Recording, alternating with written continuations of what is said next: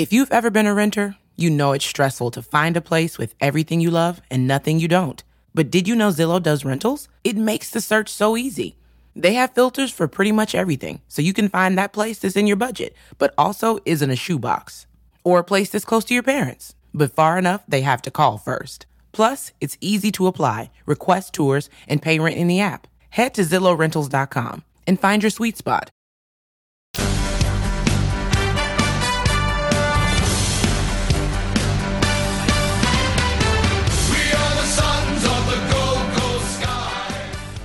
Hello and welcome to another episode of the GC Sunscast, the longest running Gold Coast Suns show on the interwebs. Uh, thanks to our Patreon sponsors Dale Snelling, Paul Vosti, Robbie Fiorini, Brody Burgess, Tom Kim, and Tim. Uh, another big show today. We are discussing the talking points from the loss to North Melbourne, another disappointing loss for the Suns, and what's happening with all this COVID stuff happening, and uh, the Suns going down to Victoria for a bit of a hub. So, a bit of stuff to chat through today. And to join me in chatting about all these topics, Michael Fish Whiting from afl.com.au. Welcome to the show. How's it going? G'day, Shane. What a crazy, um, crazy day today, Tuesday, and it's been a pretty wild couple of weeks for Suns, Suns supporters. But yeah, it's um, not getting any easier having to go to Melbourne to play a quote unquote home game. Yeah, it it's going to be tough for the Suns to have to travel down uh, to Melbourne and play Richmond, who are going to be full of fire after a disappointing loss to St Kilda last week. Um, so it doesn't get any easier for the Suns. And if you actually look ahead to the, the Suns' draw for the next four or five weeks, it's pretty daunting. We played the Giants after Richmond and then three consecutive top four sides in a row Melbourne, the Bulldogs, and Brisbane. Uh, it, it, doesn't look good for the Suns. They're in for a world of hurt.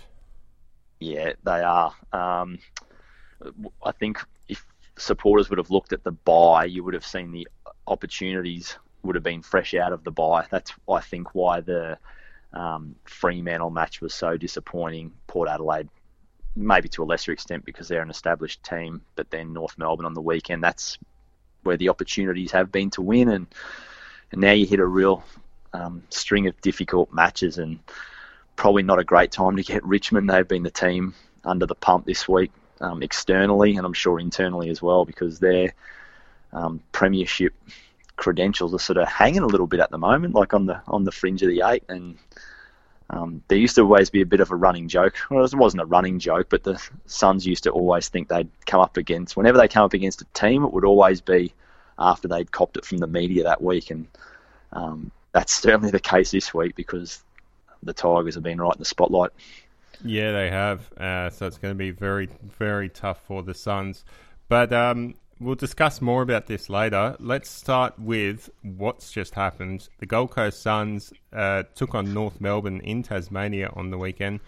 Nine goals, nine sixty-three to nine goals, eighteen seventy-two. A nine-point loss for the Suns, and the only multiple goal scorer was Josh Corbett. Uh, Touk Miller was best on field, I think, for the Suns with uh, 32 disposals, five clearances, 542 meters gained. Greenwood had 17 disposals, was the highest rated Suns player according to Champion Data, with a player rating of 20.2, uh, with 11 tackles and 7 clearances. And Nick Holman, I think, was probably the uh, underrated player for the Suns. 14 disposals at 93% efficiency, one of the more efficient players. And uh, six contested marks, uh, sorry, six contested possessions and a goal. So a couple of things to work through with that, Mike. Um, I think the pressure acts for some of our underrated players, uh, Matt Rowell, Sam Flanders, Nick Holman, they really showed that there was intent there from a few players. Uh, mm. I think Rowell 32 pressure acts, that's the most he's ever gotten. And he, he's slowly building some form again after coming back from a, a couple of nasty injuries. Yeah, I, I liked seeing that from Matt. I saw that number of 32 and um, my eyes lit up because he's um, obviously had a slower start on this resumption than he did 12 months ago, we saw him burst onto the scene last year with those three best on grounds, and I think people probably unfairly expect that that's the level he can play at all the time. But hardly played footy for 12 months, and um, probably started a little bit slowly on his return a couple of weeks ago. But I love seeing that from a, a young guy like Matty, um, building his game off the defensive side of things. He's not getting his hands on the ball as much as he wants. He's at least putting pressure on, and that's a part of Sam Flanders' game I've actually liked most of this season. He, it's difficult to expect him to be at that level every week because he's the same age as Matty Rowell, obviously, just in his second year. But I really love that um, his defensive intent. So um, I mean, that's a great thing that two of the younger guys are leading the way, but you would like to think that's contagious through the rest of the team, and it, and it just hasn't been every single week. Yeah, well, Sam Flanders has been quite impressive, at least since mm. after the bye. He's really been one of the few Suns that could hold his head up high every week, uh, having performed. Another one, I think, is Nick Holman. He's a bit more yep. underrated, but um, he he's doing his job. He's being that role player and going where he's needed. Uh, lately, he's been more of a target down forward. We saw him take a good couple of marks in the forward mm. half against North Melbourne there. Who are some of the other underrated role players at the Suns that probably need to stand up? Because the only ones I can think of at the moment would be your your Nick Holman, maybe your Sean Lemmens, but um, yeah, I feel like that might be where the side is struggling. We we've got a lot of flash, a lot of talent, but not enough role players. Whereas you look at a team like Fremantle from um, you know, who beat us a, a, a few weeks ago. They're they're a side that's pretty much full of role players. Yeah, it's probably a good point. Um, a couple of, I think a couple of the other guys that probably that might fall into that category would be a, um, a Sam Day, obviously a lot more experienced, but probably plays a role of um, being a target forward and taking a little bit of pressure off Ben King. I don't think Sammy's been terrific since he came back, but a bit like Matt Rowell, he's spent so much time on the sidelines. I think he was out for about 12 weeks. So he's probably a guy that um, you would hope to see a bit more of in the coming weeks. Um, yeah, so he's probably the first one that jumps to mind. And the other one that jumps to mind, and I don't know whether he fits into underrated or what sort of category you put him into, but Zach Smith just has to play better. Um, we all know that Jarrod Witts has gone down and that the Suns are without him for the whole year and sort of managed to get by little bits and pieces of Caleb Graham and Chris Burgess for a few games there. But it's Zach Smith's job to stand up, and he's playing good ruckman in Todd Goldstein and Scott Lycett the week before, and, and Sean Darcy's a young fella, but the Suns are just getting monstered around the stoppages at the moment. So I just really want to see a bit more from Zach. So I don't know whether he fits into that underrated category or not, but I think that's where some of some of the problems certainly start. Yeah, well, I wanted to focus on the role players, and you're certainly right with Zac, Zac Smith there. Uh, Jarrod Witts is probably one of the biggest role players that the Suns have mm. in their side and missing him being the role player of the ruckman and giving our ball users first choice, it, it's really showed the depth. And we don't have a ruckman that could even come in and fill that role playing sort of void where you, you can just trust him to, to compete and do his job. Zach Smith uh, is having problems. He's he's obviously come off a, a long injury, and that's probably affecting him. But he, he he's not to the caliber that we've come to expect from from Jarrod Witts. So it's a big ask for him. One of the players that I'm actually surprised has only just gotten into the side um, this week against North Melbourne was Josh Corbett. He hmm. was the only Suns player to take multiple contested marks on the weekend, and he kicked three goals. It really begs the question why hasn't he been playing over the last few weeks? Stuart Dew mentioned in his press conference that he hasn't been able to train. Do you know anything about this? Have Have you witnessed any sort of training from Corbett over the last month? Yeah, I haven't seen much from him to be honest. Um, I'm often there on a.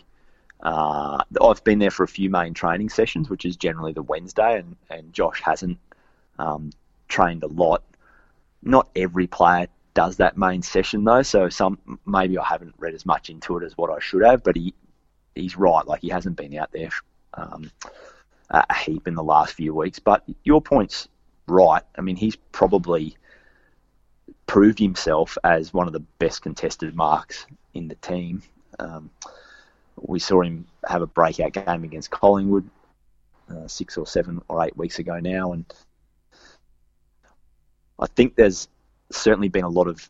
I know the Gold Coast have traditionally liked to play with two two key forwards, and that's been Burgess as a backup ruckman. Now that Sam Day has come back in, he's taken over that role. But I, I really like Corbett. Um, I don't see him as a key forward, although he takes contested marks probably um, as well as any of them. But I see him as a guy that can work over his opponents by roaming up the ground and then coming back towards goal. So um, you're right. He probably does fall into that role player category because he's a guy that can be a link between the midfield um, and the forward line. And then when it's his turn to to play deep, if Sam Day is um, backing up in the ruck, he can do that role as well. So he, he is a good one. Yeah, I very much see Corbett in the role of uh, a Tom Lynch from Adelaide in their yep. grand final year of 2017. Um, the ability to, to lead up the ground and provide that link target to then deliver to their tall forwards. Uh, for Adelaide in those days, it was Walker and Jenkins. Um, the Suns, they don't quite have the caliber of forward as that. We've got Ben King, who's an absolute star, and will hope only get better. He just needs a bit of support down there. And Sam Day, who's a bit of a journeyman, um, who's copped a, a, pretty nasty career with injuries, but uh, he's always there providing a target. Uh, probably just we'd we'd hope to see a bit more from him. Uh, what didn't work for the Suns in this game was I felt the lack of pressure inside 50 uh, was a concern. Greenwood was the only player that recorded multiple tackles inside 50. Um, so that that's quite damning when you look at the amount of talent that we've got in that small forward position with Ainsworth, Flanders, um, Rankine, Rankine as well, yep. Sexton, uh, Holman as well in there as yep. is usually a player you would count for a few of those tackles. Maybe it's time to bring in a, a small forward in Darcy MacPherson, who we know was a bit of a terrier. Maybe it's time for him to come back in because that's a real damning stat that the lack of pressure inside 50. The Suns built their game plan a few years ago, thriving on that inside forward 50 pressure, and now it's nowhere to be seen which is like, and when they played their best this season, I think of the Sydney game, and the pressure was frantic all over the field. Um, and Nick Holman was probably at the head of that. So um, you think of Nick, you think of um, Izak Rankine at his best. I don't think Izak's had his best couple of weeks either.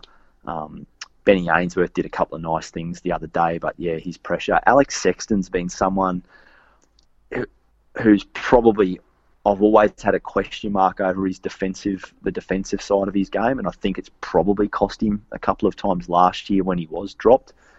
Um, but yeah, if those guys aren't firing, and we know that the bigger guys in Gold Coast forward line don't have the mobility of some of the other big guys in the comp, like a I'm not seeing a Ben King or a um, Sam Day being able to apply a ton of defensive pressure. So it does mean that those smaller fellas really have to um, be frantic, and, and they weren't. It's funny that Hugh Greenwood was the only guy that laid multiple tackles, and my suspicion is that that probably would have been from forward 50 stoppages. That's not from um, entries going in there and um, and him putting pressure on. So yeah, it's a it's a really good point, and it's something they have to address.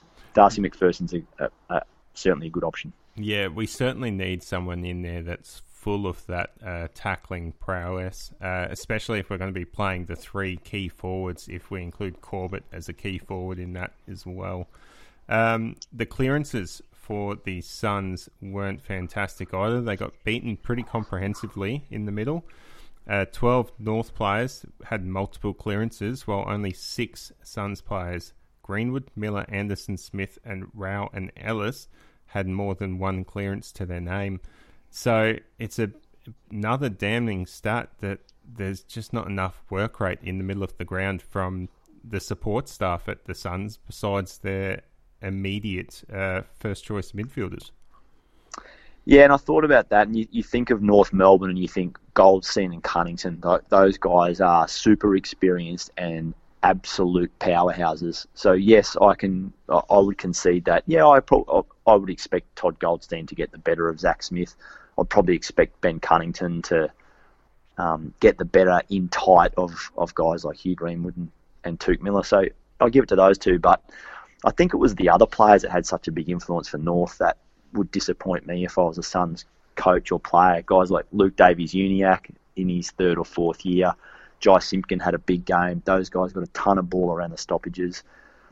And, and yes, some of that would be due to Goldstein's ruck dominance, but um, I'm sure the Suns would have planned for that to an extent. They would have wanted Zach to be maybe a little bit more competitive, but I'm sure they would have planned for Goldstein's dominance and where he likes to hit it, just as they had to do earlier in the year when Caleb Graham and um, Chris Burgess were rucking. You have to plan for the opposition to win the hit sometimes, so that's not really an excuse. So I'm with you. I was disappointed um, around the stoppages, and there just doesn't seem that there's not that depth of midfielder that can run through there. Yes, a guy like Sam Flanders can go and spend five minutes in there, or um, maybe a Brandon Ellis can stand around a stoppage occasionally if it's around the ground. But there's only really three or four or five guys you're happy putting in there. There was no Dave Swallow. We have to acknowledge that he'll be back this week and we'll help that out. But it's just not quite that depth of midfielder to run through there and, and take the heat off uh, Greenwood, Miller, Anderson, and Rowell. Yeah, and uh, when you think of what the Suns are lacking on their list, uh, a midfield isn't the first option that comes to mm-hmm. mind. So it probably comes down to we need to, well, the Suns need to get more out of some of their their side players, their fringe players. Um, yeah, I, I just think, I mean, I obviously watch Brisbane very closely. Um, that's the other team I cover. But this is where I think, I mean, they've got a a core of midfield, just like Gold Coast. There's a core of midfielders, but there's other guys that can rotate through there. So I would think with Gold Coast, this is where um, the development, which we'll probably get to later, like why isn't Ben Ainsworth able to spend more time on ball, or why isn't Nick Holman able to spend a bit more time on ball? Or I mean, there's players that I believe are capable um, and have the physical attributes to do that, and I just think there should be a few more guys probably spinning through there a, a bit more regularly. Yeah. Um, did you go down to training last week and witness the one-on-one training that the club was so, I guess, media happy about? Uh, we saw a lot yeah. of it in the on Twitter and on the club's pages. It looked good from that perspective, from what we saw. What did you take from it? Well, it was a definite change. Mm. Like I've um, I reckon over the season I've probably seen eight to ten main training sessions, or at least a good proportion of eight to ten main training sessions. Hadn't seen this before. It was there was three or four different drills, probably totaling at least half of the session was just one-on-one contested work. So it was literally any player that was taking part in that session. So let's off the top of my head, let's say 30 or 35 players would stand around and watch two players essentially fight for the ball. the ball was thrown in between them, old school, and two boys would have to go and get after it and until there was an effective disposal. So um, that went on in three or four different formats over the space of the session, and I certainly hadn't seen. It. I asked Stewie Dew afterwards, and he said that that stuff happens, but it's maybe not so stark because often there'll be ten pairs of players going at it at once rather than just being one set of players while the whole team watched. So, um, yeah, I hadn't seen it that graphically before, but I thought it was good. I mean, um, if it's a card you only play every now and then, it's probably a good thing. And yeah, they got after it, and obviously it sort of got a bit of energy going through the group because watching two blokes fight over a footy just seems to get uh, the rest of the squad um, pretty amped and pretty pretty motivated. So I, I, think in that regard, it was probably a good thing. Yeah, I enjoyed it, and I it looked like the players enjoyed it as well. Yeah. Do we think it had any impact on the performance on the weekend? I felt it's early that the boys were up and about and ready to apply the physical pressure. So there was definite a definite improvement in the physical pressure. Um, however, it, it didn't last, and there were probably too many people that weren't trying to win their individual contest with their opponent um, to to say that it, it, had a remarkable impact. Yeah, it's hard to know whether mm. there's a direct correlation from that training session into the match. Um, it was a slight improvement on the previous couple of weeks, but to be honest, it was a pretty low bar. I expected an improvement regardless. So, um, so where do you think the the Suns' game plan is at the moment? Because from a general supporters' point of view, it looks an absolute mess.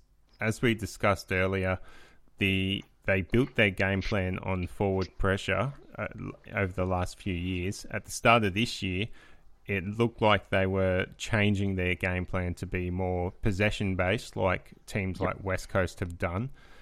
And now it's just an absolute mess. I, don't think you could pinpoint any sort of game plan from that. Have you been able to see anything with the amount of football you've seen? Well, I probably agree with you, mate. I, there's, to me, there's confusion around, um, particularly how they're trying to move the ball.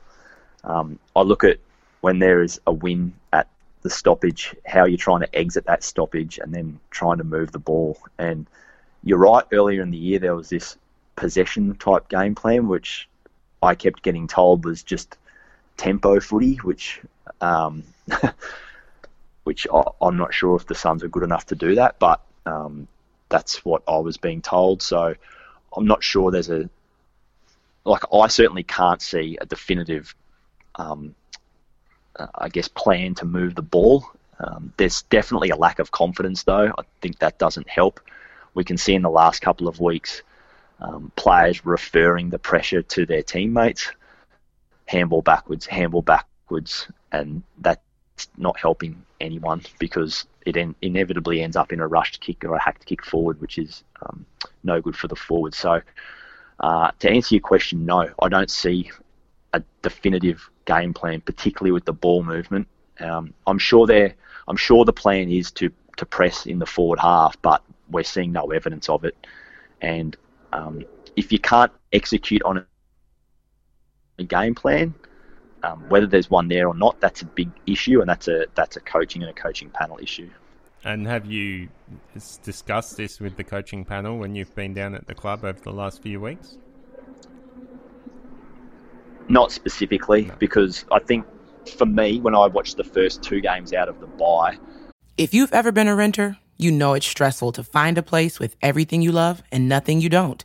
But did you know Zillow does rentals? It makes the search so easy. They have filters for pretty much everything, so you can find that place that's in your budget, but also isn't a shoebox.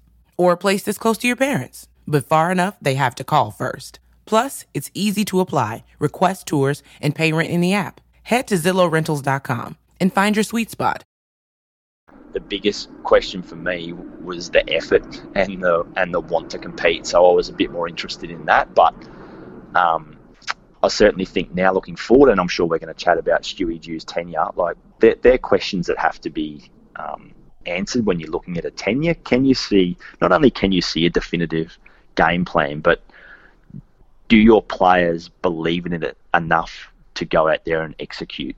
Um, you could have the best game plan in the world, but if we can't see it out on the field and, and the players aren't um, quote unquote buying in or or w- willing to execute it, that that's an issue. So I think that's something where we can all look out for in the next few weeks and um, will be super important for Stewie Dew's short and long term future. Yeah. So speaking of the tenure of the coach, has the messaging changed over the that you've been receiving from the football club over the last month? Uh, we've discussed, I think it was us earlier in the year. We discussed how the messaging from the football club was very much it's all about wins, and now it seems like that they're backpedaling a bit about development. Um, Stuart Dew's under pressure. We know this from the media but the club's always stood firm on him in the past. However, you get the sense that they might be wavering just a bit in the last few weeks. Have you sensed anything like that at the football club? Yeah, so the messaging uh, you're right. The start of the year, it was um, uh, like honourable losses weren't good enough. We know those first couple of matches, or early in the season, the losses against, particularly against West Coast, Adelaide, Carlton, those matches where I think the Suns played well for maybe three quarters, but couldn't get over the line. The messaging then was certainly that's not good enough. We want to be a club that wins and plays four quarters. It's definitely backpedaled now. The last couple of weeks out of the bye, the talk has been about consistency and becoming a consistent football club. And I get that that's important. Maybe you can't be silly enough to be, um, you can't bury your head in the sand and say and continue trotting out those lines that we heard at the start of the year. Because when you're four and ten, um, pretending that you're a, like a, a, winning club and that's all you accept is is um, probably not accurate. So I understand to an extent, but um, there's been a definite change of messaging. And when it comes to Stewie Dew, um, yeah, the club certainly supports him. Although I, like I did think, um, I don't know if you saw the Tony Cochrane's interview on AFL, the couch. On the couch, yeah. Yeah, I actually thought he could have been a little stronger in defence of his coach there. I think he had an opportunity or two to really go into bat for him, and he certainly didn't leave um, Stewie Dew out to dry by any stretch. But I, I, thought he could have gone a bit harder, and I was a, I was a little bit surprised. It did raise a bit of an eyebrow. He didn't go a bit harder in support of him. Yeah, and some of the other things going about. Uh, I think Mark Evans had a radio interview as well, and the day after, and he wasn't exactly thrilled to. Uh, I wouldn't say thrilled. He wasn't exactly forthcoming and positive on mm. Dew's future. It was very much everyone's under pressure. Um, so, in saying that, how long do we think Stuart Dew has left at the football club? We know he's contracted until the end of next year, but yep. the with the quality of coaches out in the market at the moment, there's certainly a lot of pressure from that side of things. And then the way this the club is performing, and then on top of that, these rumours that seem to be floating around that players seem to have lost the passion to play for him surely it can't be helping him, even if it's not true. That the fact those rumours are out there is a damn. It, it's a real concern for Stuart Dew and those around him in charge of, of in charge of yeah. selecting the coach. Yeah, like, look, I don't think. I guess there's no short answer to how, how long has Stewie got. Like you said, he's contracted till the end of 2022.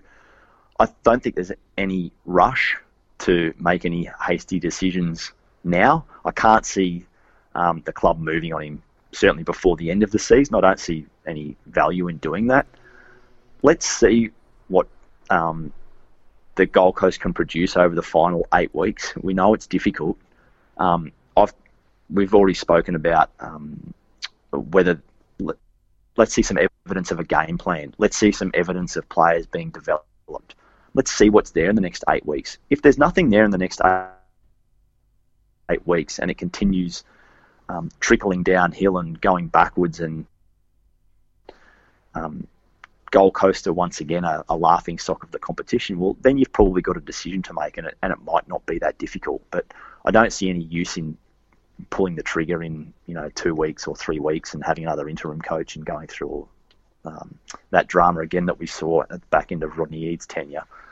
Um, he's got eight weeks, and I don't think the club will move before then.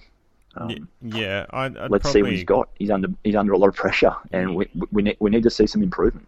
Yeah, I'd agree with you there. I, I can't see the club sacking him mid-season. Um, we discussed with Mitch Cleary last week that the the look that would have with the AFL having having to pay out another failed coach on the Gold Coast. Um, it wouldn't look good amongst the other clubs. It has a negative effect, you would think, on the the players, the football club, the all areas really, because besides a few fans that are adamant that Stuart Dew needs to go, uh, the the discontent and the the instability that would cause would have more fans concerned about where the club is at at that moment because I, I don't think a lot of the supporter base could probably handle a fourth rebuild without any sort of success in between. Um, Do you no. think the Suns could handle a fourth rebuild? No, and what's I just what's the rush? Mm. Um, why is there a rush to have an interim coach, and who's going to be the interim coach? There's not many coaches um, at the Suns at the moment. Josh Francou's leaving at the end of the year. Um, Rhyce Shaw's a development coach. He got out of the head coaching role, you know, less than 12 months ago himself. I just don't see a, a point in um, rushing any, making any hasty decisions in that regards.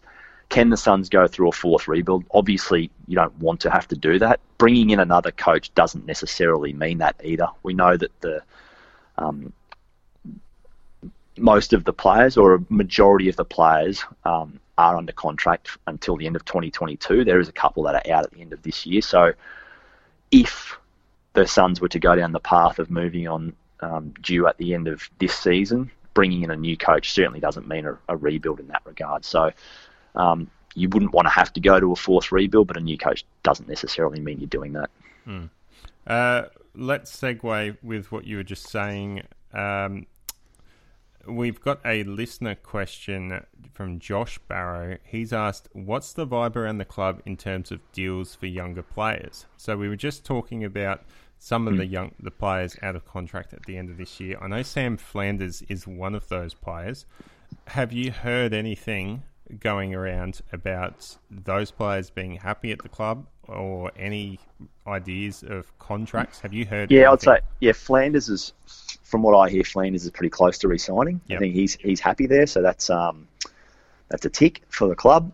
I guess the like the names that people are concerned about, rightly, will come out of contract at the end of next year. It's the mm-hmm. Rankine Lukosius, um, Ben King trio that come out at the end of 2022. So um, as far as I know, um, they're all happy. I, I, know St Kilda has certainly got their um, teeth. What do you get into your teeth or your claws? Or they're certainly into Ben King. There's mm. no, I don't think there's any great secrets about that. But um, the Saints have probably got a few concerns of their own at the moment before they start worrying about what's going on at the Gold Coast. So um, Izak Rankine, I believe, certainly is a guy that I um, know is very happy on the Gold Coast. So um, I don't think there's any major concerns with him at the moment. Jack Lukosius, I don't have a good read on him. Certainly don't think he wants out, but we know the two South Australian clubs are going to um, have a look at those two guys.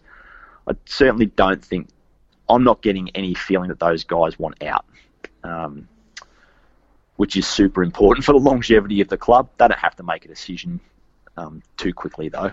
Mm. I'm sure they will want to see how this team progresses over the next eight weeks and then obviously into 2022. But um, I certainly get the feeling around the club that the young guys are pretty happy. They're all good. They're all good mates. Um, they enjoy um, each other's company and they enjoy their time at the club. So I don't. I certainly don't get the feeling that they're all about to rush out. Yeah. Uh, so talking about retention, uh, let's bring it over to an article that you wrote last week. Uh, what's wrong with the Suns? It was on the AFL website and I thought it was a, a great written article. It basically just summed up all of the problems that we know as fans uh, is wrong with the football club and things that they need to be constantly addressing. Otherwise, if it gets out of hand, it could really be problematic for the football club and affect the, all areas of the club. Um, it has received a little bit of negative attention on social media. Uh, with some feeling that it was a bit of a, a bit too much criticism off the football club. But mm. how, how did you take that? Did you did you see any of that criticism on social media? Uh, I didn't see a lot. I saw one or two. Um, yeah, I saw a little bit of negativity, but it didn't sort of bother me too much. It was something I'd obviously put a lot of thought into. It was um, a story that I discussed with my bosses and some of the senior journos at our company um, as far back as last Monday. Like we we obviously get our heads together at the start of the week to try and plan out the week ahead. And coming off that um, performance against um, Port Adelaide, it was, um, which was fresh off the performance against Fremantle. I mean, I was as frustrated as probably any supporter was at that Port Adelaide game. I was so disappointed in that performance, and I'd seen it a couple of weeks in a row, and I thought this is probably a time to get something down on paper because or well on the internet. You don't do things on paper anymore, but um, to get it online because the Suns were a talking point. the rest of the competition was talking about the Suns, what's going wrong. So um, rather than trying to come up with answers, my idea was to just lay the problems out, as you said there. The problems that I have seen and what I think the problems are, let's just lay them out. Um, rather than coming up with answers, this is what's going wrong at the club, and if things continue to get worse over the coming weeks, maybe we'll step it up from there. But that's how I kind of approached it, and a little bit of negative feedback. I don't really, um, I generally don't don't mind too much.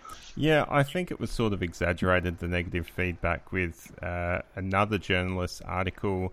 Uh, came out with like a day before yours. Uh, Mick Warner over at the Herald Sun. Yep. He he basically had an entire article just criticising the football club uh, in regards to some players having a few drinks, uh, celebrating the NEAFL side's win, which was pretty special at the time because uh, Ned Moyle, Elijah Hollands, they'd just played their first games and they'd had a strong win over Aspley. Yet uh, the optics don't look good for the Suns, I'll admit that. But these are a bunch of 20, 21 year olds to 25 year olds that are, are out there bonding with teammates. And despite the fact that the senior side had a poor loss, the, the development side, the NEAFL, uh, sorry, NEAFL, the VFL side, they, I still they, call it NEAFL sometimes too.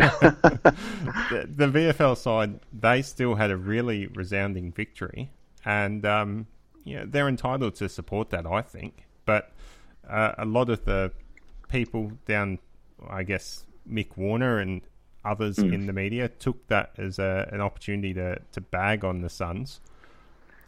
Yeah, I certainly um, I read Mick's story. He's a damn good journo. Like he um, certainly gets to the root of a lot of problems within the AFL industry. But um, yeah, I, would heard about that um, Saturday night where a lot of the players had gone out to, to celebrate, as you say. And um, it's not something like I would personally do, but I'm not a 19 or 20 or 21 year old anymore, so I'm, I do not have a massive issue with it. And the fact it was seven days before they played again, again, probably I didn't have a huge issue with that. If there was a short turnaround, if that was last Saturday night coming into a Thursday game, I'd certainly have a problem with that um, impacting your recovery. So I think that was Mick's way into the story. I don't want to speak on what what and how he decided to write, but I think that was his way into the story, and then he went on to um, detail some criticisms towards Stuart Dew from um, some ex-employees and some other people around the club. So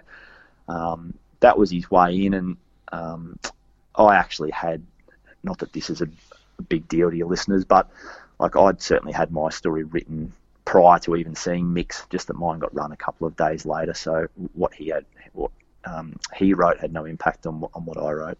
Hmm. So what you wrote was basically, if I remember correctly, there were five topics that I guess were the yep. the, the issues that the Gold Coast Suns face that they need to address and need to be on top of. We've discussed retention already.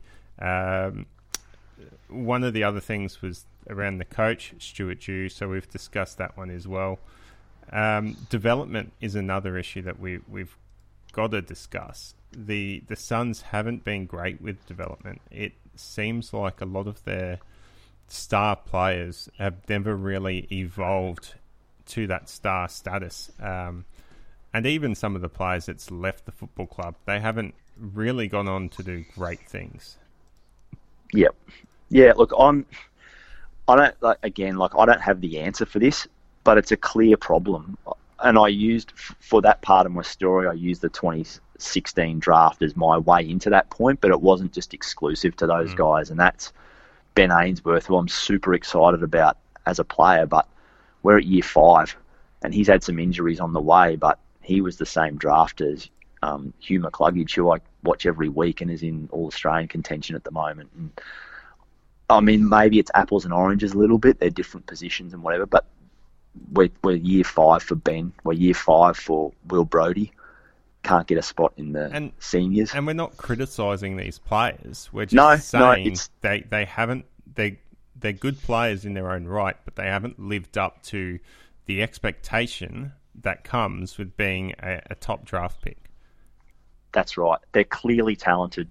You don't go in as a top 10 pick or a first round pick if you don't have talent.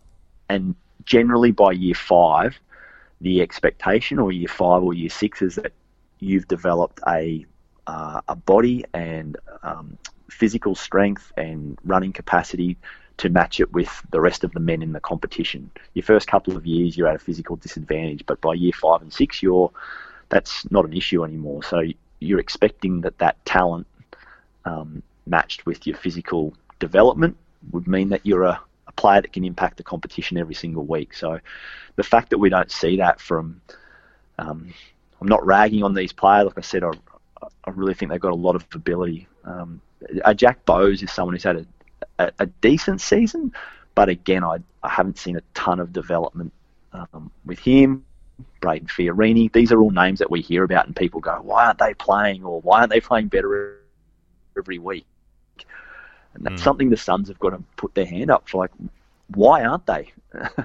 is it the coaching? Is it the um, uh, like? Is it the welfare? Like, what is it? Why aren't these guys developing? Massive issue, and um, something I don't have an answer for, Shane, but it it has to be addressed. Yeah. So Rod Walsh on Facebook asked, "What is the gap between the level of professionalism between Suns and Lions, and what should we do with Will Brodie?" So I guess the the question is: Is the development? Is there a gap between what you've witnessed at Brisbane and Gold Coast in terms of development as well with the profe- Well, it's it's it's tricky. Like obviously, I'm not. Um, we hardly get to watch any sessions. Okay. Um, to be honest, like we're. Gee, I I think I've seen Brisbane train for a total of about four hours this season, ma- maybe five. Like you you hardly get to see that stuff.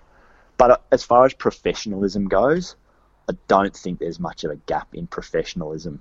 Um, the Suns players all seem hungry to me. The Lions players all seem hungry. There's not guys flexing off. There's not a heap of guys going out uh, partying. Although we just touched on that on a Saturday night, but they're not sacrificing training for partying. So I don't think there's a drama in professionalism, and but one, it is the development. Yeah. And one other question Benjamin T. Drever asks Does the club keep tabs on past players and why they might, might thrive in a different environment?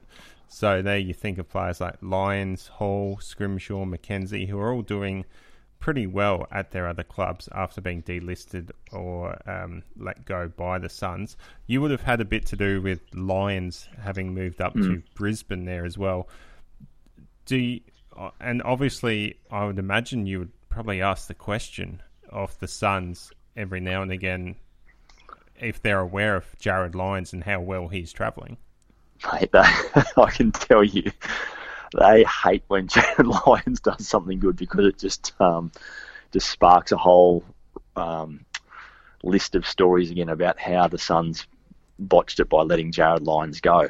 But yeah, I mean he's a prime example, and and that might not that's not a. I don't know if Jarrod's necessarily improved a ton as a player since he came to Bris- Brisbane's a better fit because there's probably better players around him and more experienced players around him. But whether it's giving him the confidence, whether it's believing in him, and or whether it is physically tailoring his program a bit differently in the preseason to allow him to, to play every game. I mean, they're all little elements, but certainly it, there's a massive with Jarrod. Certainly, it was certainly belief um, from Brisbane, believing that he could play that role and giving him the confidence. He said to me, I, I spoke to him on Monday afternoon after he um, signed a three-year contract extension. Tell me about your early days at Brisbane, and he said after six weeks, just before Brisbane was due to play Gold Coast, he was struggling a bit, and he said to Chris Fagan, "Oh, mate, I understand if you want to leave me out this week. I'm not going that well." And Fagan said to him, "No, no, no, don't be stupid. You're you're in our team every week." And Jarrod said it was only a little thing for him. Uh, it was probably only a little thing for Chris Fagan, but it meant a lot to him. So um, that belief, it's amazing what it can do. And I'm sure there's probably a couple of guys in, in the VFL probably thinking that at the moment. Mm. Yeah, it's um, all, all the best to Jarrod Lyons. He was one of my favourites when he was at the Suns. It's a shame things didn't work out for him, but sometimes the player just needs a, a different environment. Um, That's right, and and he's not really ragging on the Suns so much. He even said himself he's become a better leader since he left Gold Coast. He's certainly matured a bit more. So um, it's not always um, a one-way street. Like he, he certainly puts his hand up and say he's he's developed in those areas since he left, and probably wasn't as good at them when he was at Gold Coast. Yeah. All right. Well, that brings us to the end of the show. Thank you again so much, Michael, for joining me and giving us a bit of insight into the media, uh, your side of things, and how it all works. No worries, mate. Anytime. All right. Well, until next time, go Suns.